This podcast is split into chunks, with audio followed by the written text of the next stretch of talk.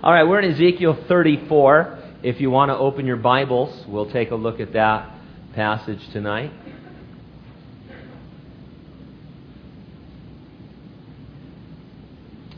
A study I'm calling Sheepwrecked.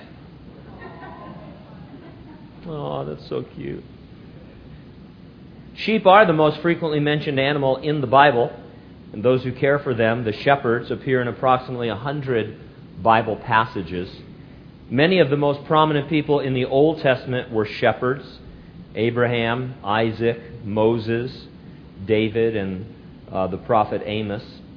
Both Moses and David were men whose shepherding skills were honed in the wilderness on sheep so they could properly care for or shepherd, if you will, God's people. The metaphor of being a shepherd to God's people is used in the New Testament as well, of course. Ezekiel 34 is all about shepherding. The Lord will compare the leaders of Israel in the 6th century to false, cruel shepherds who put their own needs ahead of his people. Then God will introduce the true shepherd of Israel who will be revealed in the last days. And so let's pick up uh, the story uh, in chapter 34, uh, verse 1. And the word of the Lord came to me, saying, Son of man, prophesy against the shepherds of Israel. Prophesy and say to them, Thus says the Lord God to the shepherds Woe to the shepherds of Israel who feed themselves. Should not the shepherds feed the flocks? You eat the fat and clothe yourself with the wool. You slaughter the fatlings, but you do not feed the flock. The weak you have not strengthened, nor have you healed those who were sick, nor bound up the broken nor brought back what was driven away, nor sought what was lost, but with force and cruelty you have ruled them. Now, from our brief survey of the Old Testament a moment ago, you see that shepherding was held in high regard by the Jews. There are cultures, uh, uh, you might remember in going through the book of uh, Genesis, uh, that uh, when Pharaoh is going to meet Joseph's family and help uh, them uh, they say, hey, you know, they don't really like shepherds. They consider shepherds a, a pretty poor profession. Uh, and so, but in Israel, uh, shepherds were very highly esteemed, held in high regard.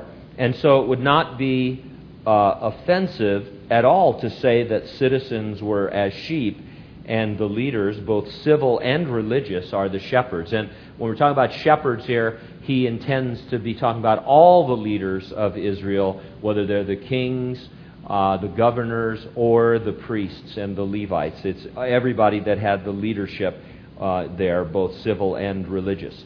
Now, God, though, is comparing the actions of Israel's leaders to those of the worst shepherds.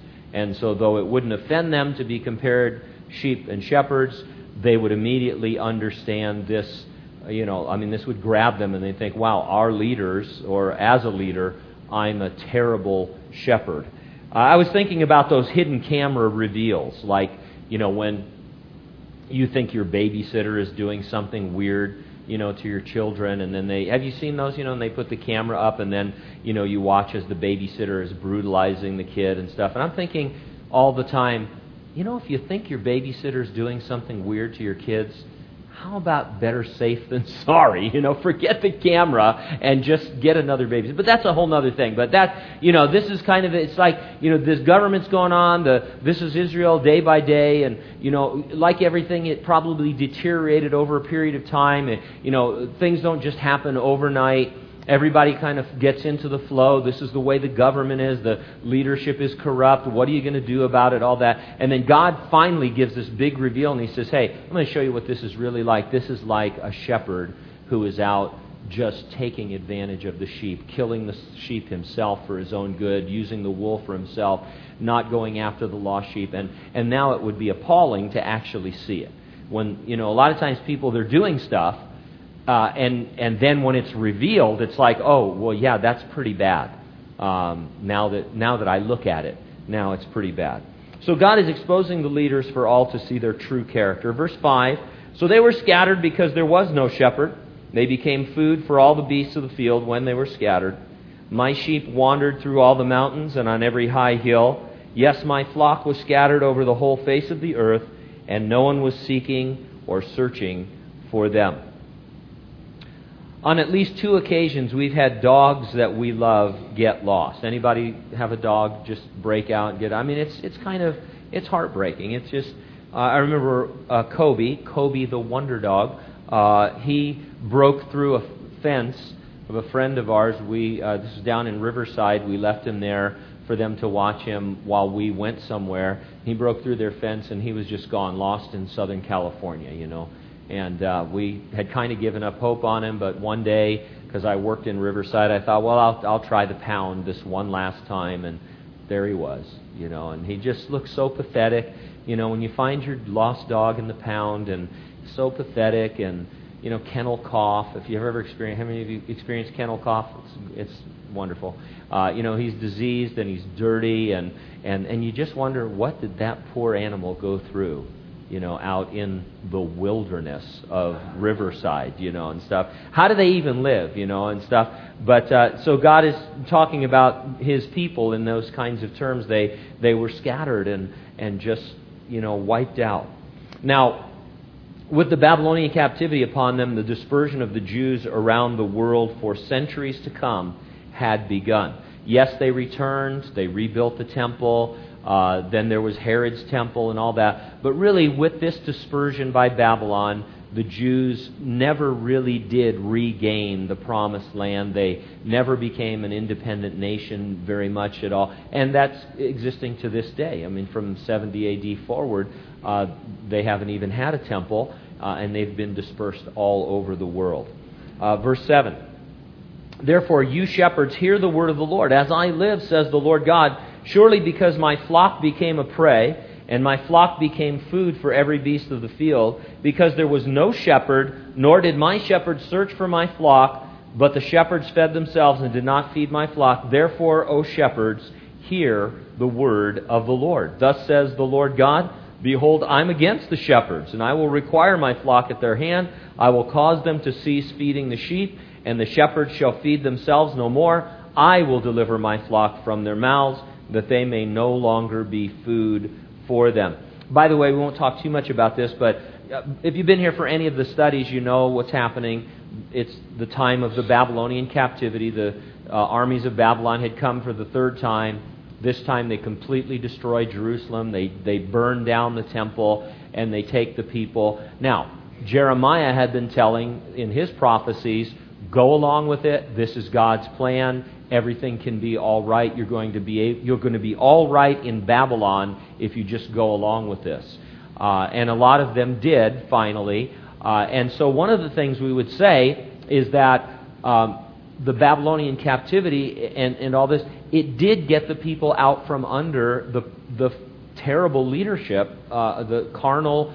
Uh, godless leadership that they had. God said, "Well, I'm going to, I'm going to, at the same time, remove your shepherds because all of your leaders are corrupt and carnal. Uh, and then in Babylon, they end up with people like Daniel who become de facto leaders. Uh, spiritual men who are reading the scriptures and can tell them what is going on. I love that passage in Daniel. It's such an important passage where Daniel is reading Jeremiah and God reveals to him the days of the Babylonian captivity, that they will be 70 years. And, and Daniel gets all excited and he starts to pray and get ready for the captivity to be over. It's also very important for uh, the reason that when we see Daniel reading Bible prophecy, he read it as if it were literal. As Jacob was saying, he didn't read that and think, oh, God says we're going to be in captivity 70 years. I wonder what that means. I wonder what years represents there. Maybe great eons of time. Uh, maybe just a, a mindset or a, an inclination. No, he looked at that and he thought, wow, the Babylonian captivity is almost over. It's almost the end of the 70 years. So, anyway, God uh, arranged uh, one of the positive benefits of the Babylonian captivity was that God got them out from under the oppression of this. Now, obviously, they were in under an oppressive government, the Babylonians. They were exiles and captives. Uh, but Nebuchadnezzar is the kind of guy, if you left him alone, he left you alone. I mean, it, he was a despot. He was a you know a dictator. Uh, but uh, you know he, he, ran a tight ship, and he wasn't. He, he didn't want to destroy the Jews. He just wanted them to know their place. they kept rebelling against him, and so he kept putting them down. When they were finally cu- cut down as far as they could go, they began to live prosperously in Babylon. That's just their history. Uh, so, anyway, this is what God had already done as Jerusalem fell to Nebuchadnezzar, verse 10. But it is also a universal decree of how God eventually deals with selfish shepherds who prey upon his precious saints. Now, looking at this from our perspective, from the use of the metaphor in the New Testament, uh, trying to make application, we find a greater emphasis, I think, on the role of feeding the flock of God uh, than, uh, you know, in terms of what a shepherd does. Peter draws out this in a couple of ways. First of all, in Jesus' post resurrection talk with Peter on the beach over breakfast, the Lord told Peter, Feed my lambs, feed my sheep. Then Peter picked up on this and in his own writing said, Feed the flock of God which is among you. That's 1 Peter 5 2. Now, the word for feed in 1 Peter can be translated shepherd, and thus it encompasses much more than just the teaching of the Word of God. Peter, however, himself interpreted it to have a primary application to study and teaching of the Bible. When confronted in the book of Acts with the needs of the neglected widows, Peter uttered his famous phrase, It is not desirable that we should leave the Word of God. We will give ourselves continually to prayer and to the ministry of the Word. And then Paul also made this clear in Ephesians. He said, The leaders, he was talking about evangelists and pastor teachers, he says, You have a responsibility to equip the saints to do the work of the ministry by teaching the Bible to them. Now, I was thinking about this. This sometimes comes across the wrong way, you know, and and and uh, as if well the pastor or you know the Bible study leader, uh, the elder, that's the person that just studies the Bible and teaches the Bible, and they don't really do anything, you know. Uh, and and why don't they do more than that? Uh, and they're kind of lazy and you know that kind of a thing and it almost makes people feel inferior and i was thinking i said you know uh, this is really the body at work the, all P- peter is saying is that is that it, it, it isn't we want to use the same metaphor shepherd and sheep but it kind of brings everybody closer it says yeah there is a shepherd there are shepherds in the sense that there are those who feed the flock because everything really has its basis in the Word of God. But the sheep are elevated to the point where they're doing something. What are they doing? They're doing the work of the ministry in the ways that they are gifted. And so the, the real properly run church is a church where everybody is engaged, everybody is involved, everybody is ministering.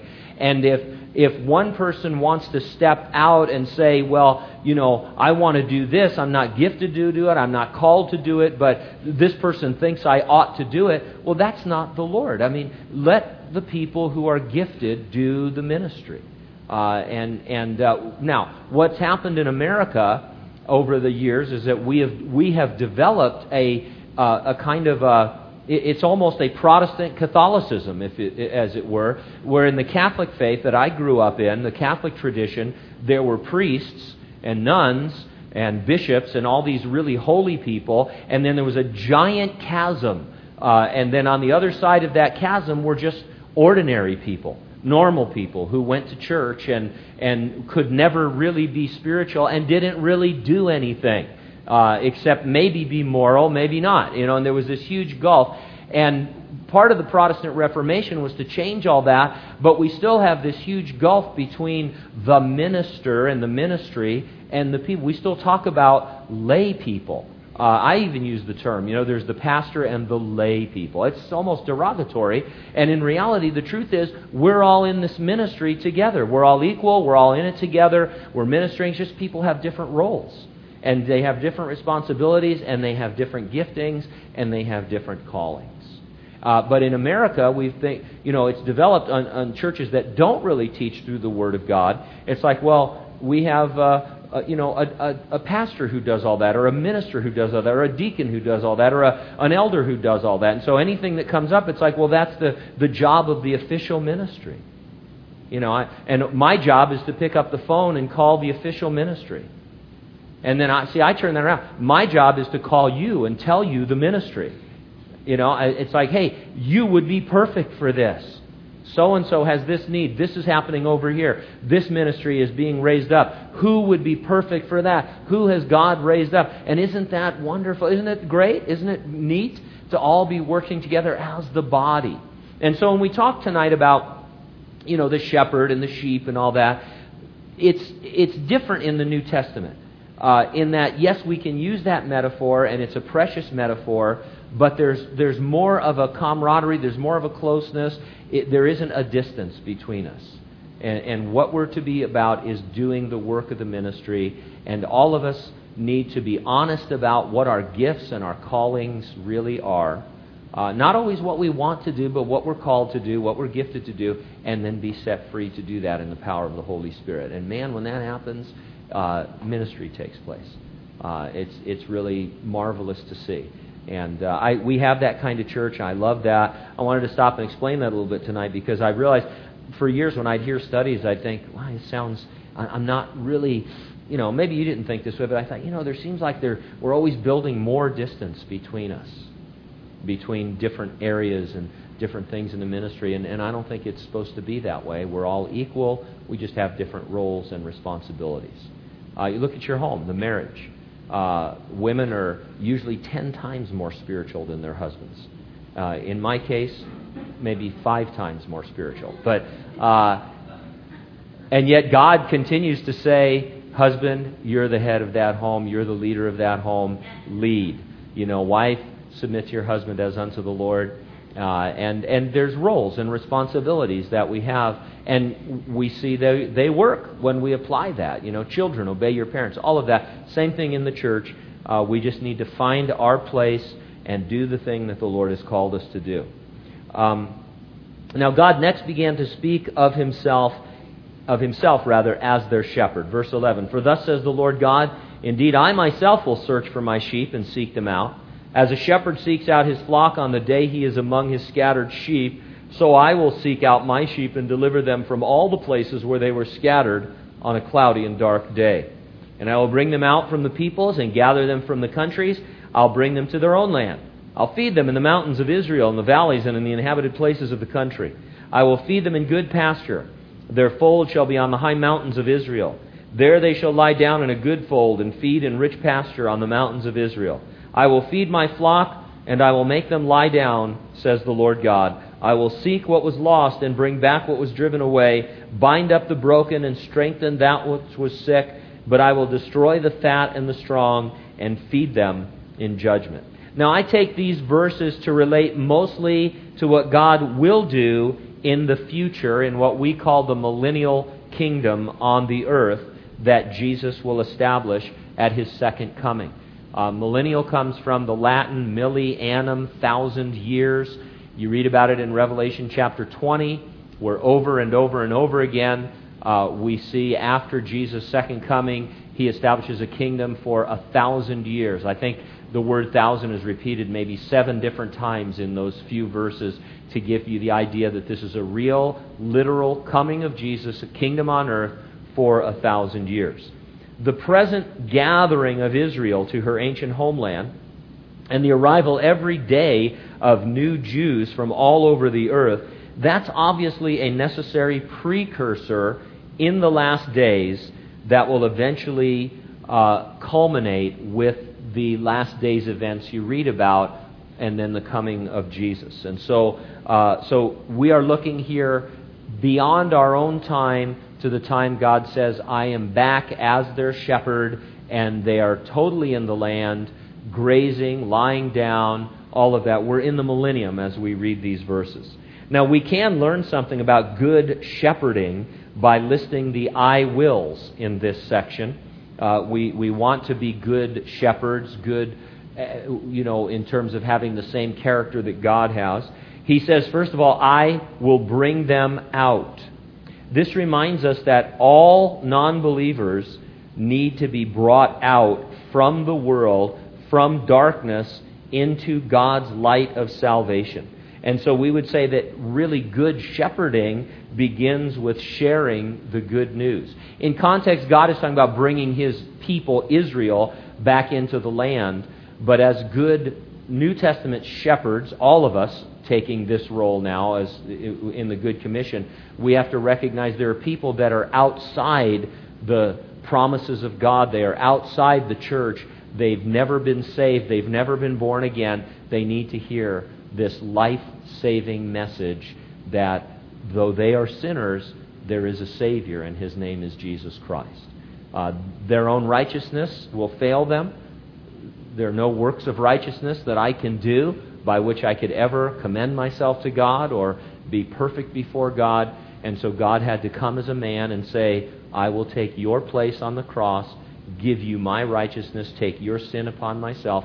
And in that transaction, when you believe that, your sins are forgiven, you'll be born again. And so we want to be uh, uh, shepherds in the sense, or have the character of a shepherd, thinking that people need to be brought out of darkness and into God's marvelous light. Then he says, I will feed them. Well, that speaks of the need to keep the Bible foundational. Not just to teach people the Word of God, yes, that's true, but we must work hard to keep the Bible foundational. We must defend the authority of Scripture, and more than that, we must believe it is all we need for life and godliness as we teach it to others. And so uh, there's always a battle for the Bible. In every generation, Satan is going to come against the Word of God with false doctrines, with heresies within the church. So we have to keep the Bible foundational, uh, and, and we have to always uh, uphold its authority. And really, when you use the word authority, it includes the things that we talk about inerrancy, uh, inspiration, uh, those infallibility, that is all under the idea of it's authoritative because it is all of those other things. Uh, and we have to believe when people are coming at us from all sides and saying the Bible is not enough for the troubles of a modern heart and a modern culture, uh, we have to believe what Peter says that everything that we need for life and godliness is in the Bible. Now, you want to study mathematics, the Bible doesn't deny mathematics, it's always mathematically accurate, but you, you need a math book. You want to study some other things, you, God has given us general revelation that we can explore from a Christian point of view, and we can learn a lot. Uh, uh, uh, but when we're talking about the heart, the human spirit, uh, God has spoken on that. He who divides between the soul and the spirit, He's the one that knows uh, everything that we need to know and has given all that in the Word of God. And, and this is a huge fight. Every generation, there's always some ism or some ology that comes against the Bible. In our generation, so far, it's been psychology. Uh, and, and, the theories of godless men like Freud and Jung and Rogers and Maslow and B.F. Skinner's, uh, B.F. Skinner who say there is no God or we hate God and we're going to destroy any notion of God. Uh, and here's what we've discovered about the human being. And then Christians come along and they say, well, that sounds scientific, that sounds reasonable. Uh, it does. That a godless, God hating man would come up with a theory about the human heart that is better than what God has told us in His Word. I, I don't get that. But we, we give in to that all of the time. And so we need to be careful about these things. I will seek what was lost, etc., speaks to us by way of application of going after those who have wandered away with the goal of restoring them. And then he says, I will destroy the fat and the strong. That's a warning to us that we not prey upon God's people for our own personal interest or gain. Verse 17 As for you, O my flock, thus says the Lord God, behold, I shall judge between sheep and sheep, between rams and goats? Is it too little for you to have eaten up the good pasture, that you must tread down with your feet the residue of your pasture, and to have drunk of the clear waters, that you must foul the residue with your feet? And as for my flock, they eat what you have trampled with your feet, and they drink what you have fouled with your feet. Therefore, thus says the Lord God to them Behold, I myself will judge between the fat and the lean sheep, because you have pushed with side and shoulder, butted all the weak ones with your horns, and scattered them abroad. Therefore, I will save my flock, and they shall no longer be a prey, and I will judge between sheep and sheep. Now, this is reminiscent of the famous sheep and goat judgment we read about in Matthew 25. This would occur at the second coming of Jesus to the earth in the waning hours of the seven year Great Tribulation. The lean sheep are obviously those saved individuals who survive the terrible persecution of those days. They enter in their normal human bodies into the millennial kingdom. The fat sheep here would refer to non believers, those who persecuted the believers on the earth during the tribulation. They are sent away to await final judgment after the millennial kingdom. Why does the Lord talk about sheep and sheep and not sheep and goats like he does in Matthew 25? Well, you have to remember these are metaphors. Here in Ezekiel, God is staying true to the overall metaphor of the shepherd and his sheep.